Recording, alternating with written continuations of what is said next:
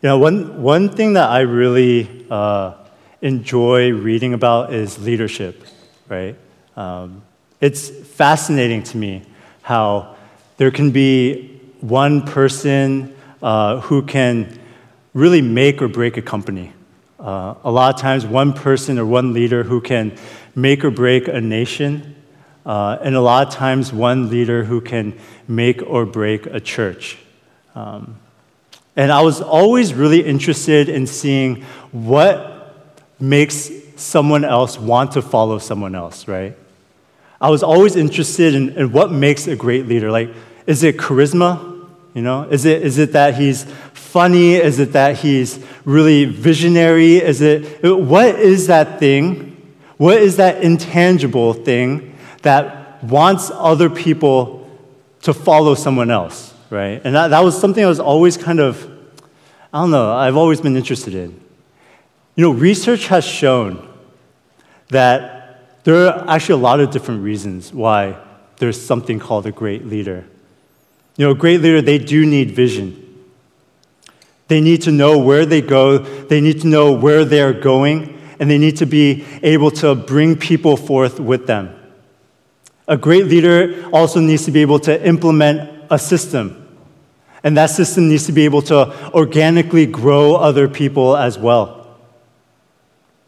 A great leader is able to bring peace in the midst of arguments. A lot of times he's able to be that peacemaker. So these are some of the reasons, these are some of the things of a great leader. You know, in seminary, when I was in seminary, I read so many Christian leadership books. Um, I checked them out of the library. I would take copious notes. I'd close the book and then I'd burn it, right? Or I'm sorry, that was a joke. Uh, so, you know, for me, I was supposed to be a pastor, right? And for me, I knew that for pastors, you were technically the leader of the church. And so for me, when I would read these Christian leadership books and they would talk about all of these different things that you would need to do, I would become so overwhelmed. How am I supposed to ever live up to that type of lifestyle? to that type of leader.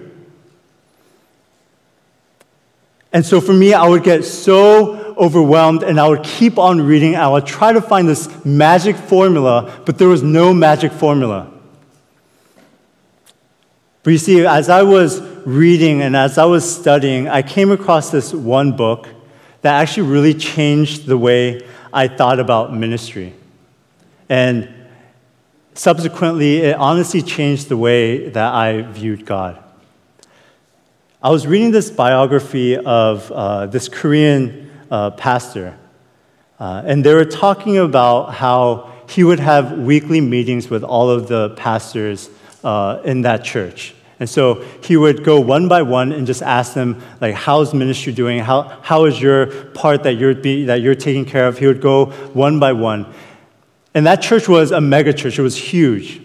But they said that in 30 years of his ministry there, he never once asked them about the numbers. That in 30 years there, he never once in those weekly meetings ever asked why their ministry was getting smaller or why their ministry was getting bigger or anything like that. He never asked them about the amount of people. In fact, even when the church was shrinking, even when the church was growing, he would always be happy. He would be fine. But they said that there would be one reason why he would get upset. He said that th- they said that there was one reason why he would get really, really angry. And they said that the only time that he would get angry was when something happened to one of the members of the church and none of the pastors knew about it that when there was an accident or when there was an incident or when something happened to one of the members of that church and he asked the other pastors and none of the pastors knew that that thing had happened to the member, he would get furious. And he would say, What are we doing? Are, you, are we really called into ministry? Are we really meant to be pastors? And he would be so upset And as I was reading that, I don't know, for some reason my heart became like so full. And in that moment, I felt like I could follow that one pastor anywhere. You know, for me, I didn't know his vision. I didn't know how he structured the church. I didn't know how he did anything really else, but I wanted to follow him because I knew, I knew that he loved his people. You see, that pastor's name was, was John Oak, and he was a pastor of a church called Sarang교회, or Sarang Church. You see, he passed away nine years ago. He actually passed away nine years ago, nine years ago tomorrow. And at his funeral, there were so many people there, but none of them talked about the, the life group structure. None of them talked about how well he organized these different things or how great of a preacher or visionary he was. They talked about how much he loved them. See, that's why people followed him. For me, there was a question that I struggled with for a really long time, and it's why am I following God? Why God?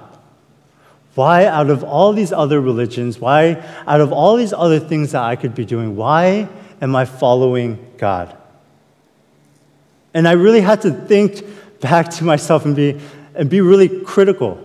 Is it because He promised me heaven? Is it because a few years ago he answered one of my prayers? Is it because he did some miracles in my life before? When I was 19 years old, in the middle of my searching for the answer to that question, God encountered me and he answered it. And it's going to sound so simple, but he answered it with just one sentence. He said, I want you to follow me because I love you. So, church, that's the question that I want to ask you today. And I want to really ask you do you believe that? Why do you follow God? Is it because He did a miracle in your life a couple years ago? Is it because He maybe answered your prayer of a few months back? Is it because you want to go to heaven? You see, if those are the reasons why you are following God, then those things are going to fade away. And when times really do get hard, when you're really in the depths of your despair and you try to rely upon those reasons for you to follow God, you are going to fall away. Because those things are, are not what Christianity is. Those things are not what the gospel is. Those things are not the reasons why Jesus Christ came here. You see, for the next few weeks, we're going to spend a couple weeks in Elijah's life. And we're going to see a few different parts of God's character. But today, what I want us to focus on is to see why we are here and why we're even doing any of this. Why do we pray? Why do we come out to church? Why do we, why do we call ourselves Christians? Because you see, if we don't answer this question of why, if you just pass over it and try to do everything else, then you're going to be stuck doing religion and you'll never truly experience God. You see, in this passage here, the king of Israel was a king named King Ahab, and he was married to this woman named Jezebel. And you see, Jezebel was a woman who, who hated God. She came from a country that hated God. And her people despised anything that had to do with God. And so when she married King Ahab, what they ended up doing was that they turned their goal to make Israel into a religiously pluralistic society. In other words, they did everything that they could to turn the Israelites away from God and to every other God that they could possibly send them to. And now, at the same time, there was a man named Elijah. And he was the last prophet at that time. King, God, he, he sends him to King Ahab. and to Jezebel. And he tells them to go to them, saying this one thing that there will be no more rain for the next few years. And so no rain comes, and there is this famine all throughout the land. And you see, it's not just the people who are suffering, Elijah is suffering too, because it says in the first verse that we read that the brook has dried up, that there's no more water for him, that there's no more food.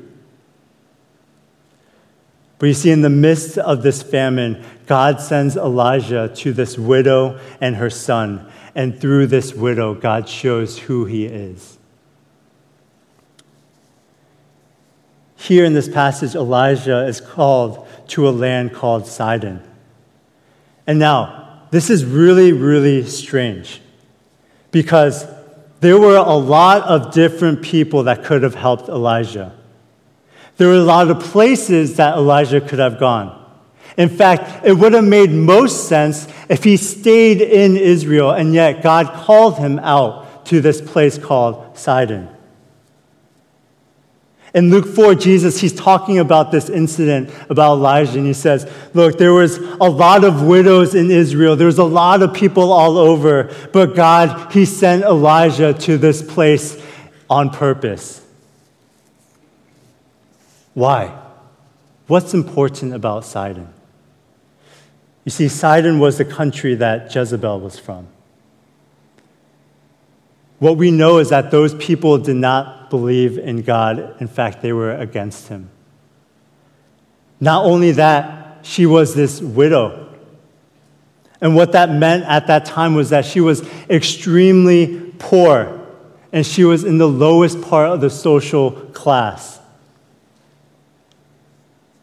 So, what we have is this person who is considered racially and ethnically dirty.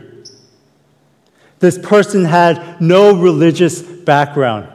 This person was economically and financially nothing, and yet, out of all the people in the world, God sends Elijah, the last remaining prophet, to Sidon so that she could save him. Why would God do this? You see, this is the first characteristic of God, church. Is that God, He loves the oppressed. God, He loves the stranger. He loves those who are in poverty. He loves those who are marginalized. He loves those who are hurt. He loves those who are in the minority. And He gave His life for everyone. Regardless of your merit, regardless of your past, regardless of the things that you have done, regardless of, of all of those different things, He gave His life for you. And I know that for a lot of us, we are struggling with this. Because for a lot of us, we come from the most broken parts. And we struggle with self esteem and self image, and the world is constantly telling us that we're not good enough because we're constantly comparing ourselves to everybody else and we never have enough. We're never rich enough. We're never faithful enough. We're always in the minority. We're always hurt. We're oppressed. And yet God saves the widow. And yet God sends the last remaining prophet in all of the land to this one person. You know, what I realized about almost every religion is that those gods will work for you on the basis of your performance. If you pray hard enough, then I'll work for you. If you go to church enough, then I will work for you. If you do this, then I will work with you. But you see, that's not our God. Our God is a God of grace. And it doesn't matter what you've done or who you are, it doesn't matter if you were against Him or what the world thinks of you. He offers you salvation. He offers you the greatest gift that you could ever think. You see, God, He sends the last remaining prophet to a complete outsider so that Elijah could save her and so that she could save Elijah. And in that moment, God allows flour and oil to overflow, and both survive. See, God, our God, is a God of grace. But something happens after this. You see, both Elijah and the widow survive, but it says a little bit later that her son begins to get sick, and he ends up dying.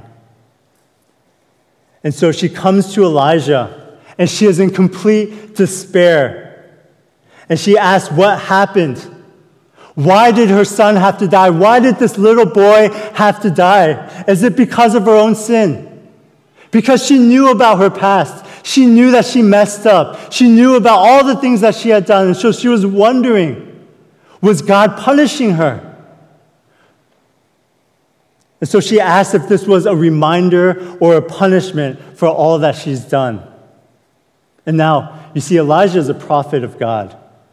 And at that time, he knew God better than, than anybody else right then.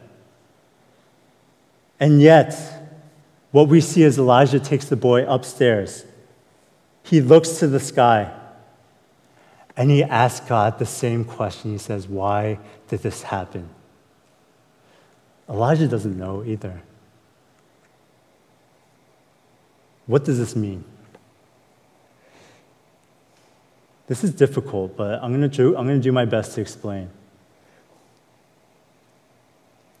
The widow in verse 12, she talks about God and she says, as surely as the God, as surely as God lives, right? And then in verse 1, if you go a little bit further up, Elijah goes up to King Ahab and he talks about God. He talks about the God he worships. And he says, I come from the God who lives. You see, both the widow and Elijah don't know why the boy died. But it's because they don't know that God becomes more real in their life. Let me explain what, that, what I'm trying to say. Our God is a God who is alive. You believe that.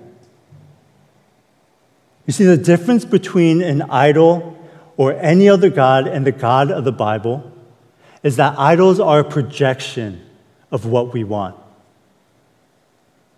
Idols are able to fit into our minds.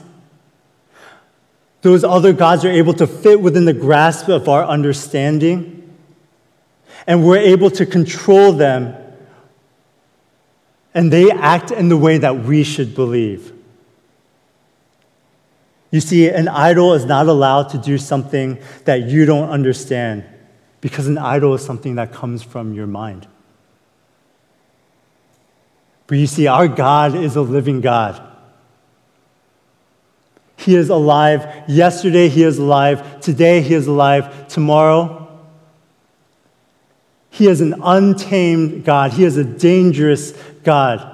And the reason why He is dangerous is because we cannot ever contain Him within our minds.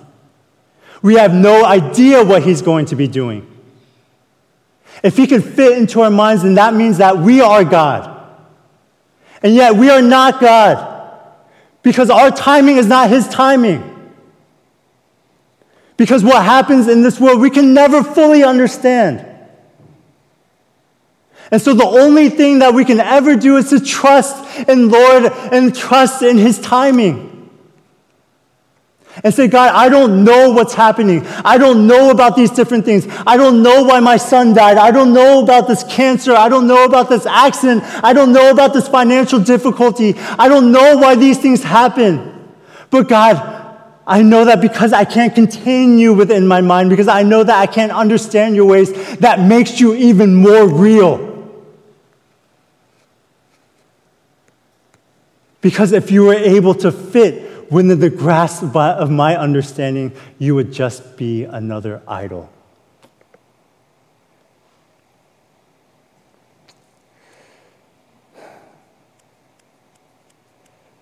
You know, this is where most people turn off when it comes to Christianity. Because, you know, the first half of what we talked about, that God is the God of grace. Yes, yes, and amen. We can say that. Yes, God is a God who gives unendlessly, who loves unendlessly. But when you bring this characteristic of God into the picture, so many will leave.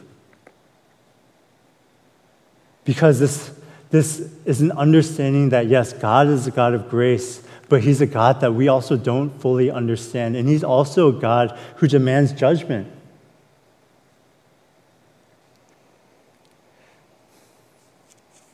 And so you see Elijah, he looks up to the sky and he asks that one question Did, the, did this boy die because of his sins and his mother's sins? He asked God that. And for us, if you do believe that God is a God of both grace and of judgment, then yes, absolutely, it makes sense that God would kill that child. That mother was against God. That mother sinned again and again and again. She came from the same land, from the same thinking, from the same everything as Jezebel. And so there needs to be punishment for that sin. There needs to be a debt that needs to be repaid. But God, you see, He says no. Because the boy, he doesn't stay dead, he comes back to life. And so now the question becomes why? Why would God save the boy? In verse 21, it says that Elijah stretched out over the boy. Now, when you read different scholars and different professors and commentators, there's so many different interpretations of why he was stretched out. We don't really know exactly why it says that Elijah stretched out. But you see, this word stretched, it's used in one, it's used in a place in the New Testament. It's used in John 21 when Jesus is talking to Peter. And he says, Peter, someday you're going to stretch out your hand, and people will take you where you don't want to go. You see, at that moment, Jesus was talking about his death. When Elijah stretches out, what he's doing is he's reaching out to die.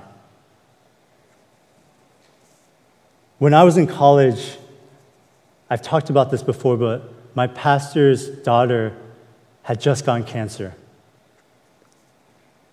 And I remember he said that in that moment in, in the hospital, he was crying out to God to take that cancer away and give it to him instead.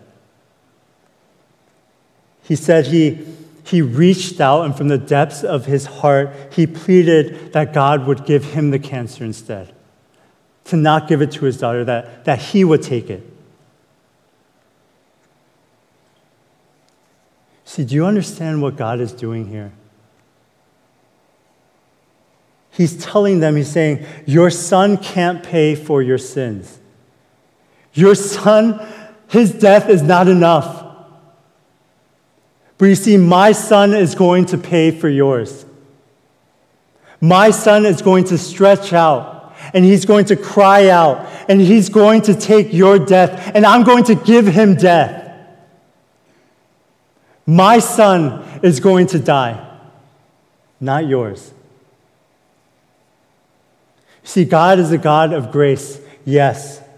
He is a God of judgment, yes. But He's also, and most importantly, He's a God who loves you. And the Bible says that He loves you so much that He gave His one and only Son to die for you. Church, do you believe this? And you see, at the end of this passage, it says that the widow was saved, that salvation was brought to her. She says, Now I know who God is. Now I really do believe in your message. But her salvation, it didn't come when she had enough flour and oil. You see, her salvation, her saying this, didn't come when the miracle happened. It didn't come when she survived the starvation. Her salvation didn't come when Elijah was talking about God. It says that she was saved when she saw the resurrection of her son. See, church, Jesus didn't come to teach a bunch of lessons or to give you morality lessons or anything like that. He came so that he could die for you and give his life for you. He came so that he could defeat death and be raised to life. You see, he came so that he could love you. He is our God. He is our Father. He is our leader. And so for me, I pray that Shining Star would grow to love Jesus even more. He is my God, and, and I will follow him because I love him. And I pray that you would follow him, not for any other reason, not for any other thing, but simply because you know that he loves you and that he died for you and that he cares for you. So, church, why do you follow him? Let's pray.